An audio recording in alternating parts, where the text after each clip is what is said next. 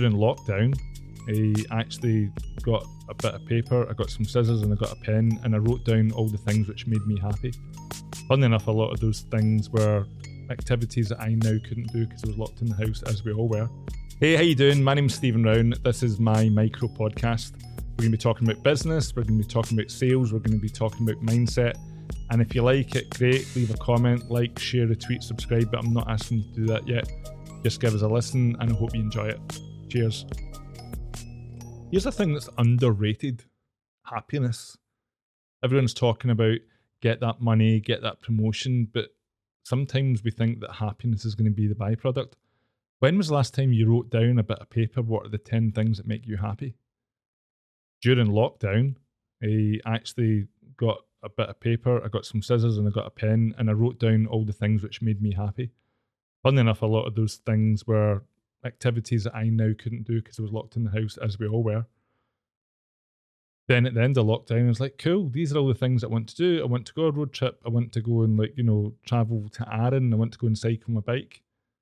Having that list of things that I know that made me happy was really important because it was also a stressful time for everyone.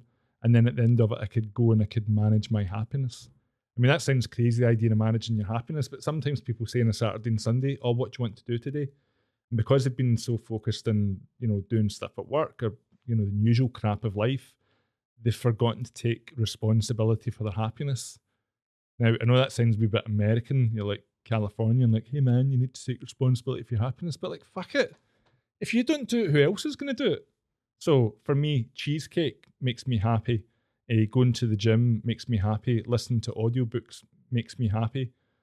Like I've got a whole list of things I want to do. So here is your challenge for today. Get a paper, get a paper, get a pen and a bit of paper, get notes on your phone, a Word document, whatever it is, and write down 20 things that make you happy. Because I'll guarantee you right now, some of them you've forgotten about, some of them you wanted to try, and some of them you've just been like, oh, oh yeah, I'll do that another day, I'll do that someday. Manage your happiness because if you don't manage it, no one else will manage it for you. Slay that dragon.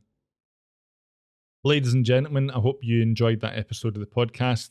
If it stirred something in you that made you feel uncomfortable, please reach out. You can send me a DM. If you enjoyed it, great. I hope you got some value from it. Maybe it's created some forward momentum in your thinking, your business, or it's just brought some positivity into your life. I'm not going to ask you to like, share, retweet, subscribe, any of that stuff. What I am going to ask you to do is be nice. Be nice to yourself, be nice to one another. Your mum, your dad, your granny, your auntie, your uncle, your colleagues, whoever it is, be nice to each other. Everyone's going through a bit of a struggle, so be nice. And if someone is going through a struggle, then just reach out to them and say, hey, do you want to talk?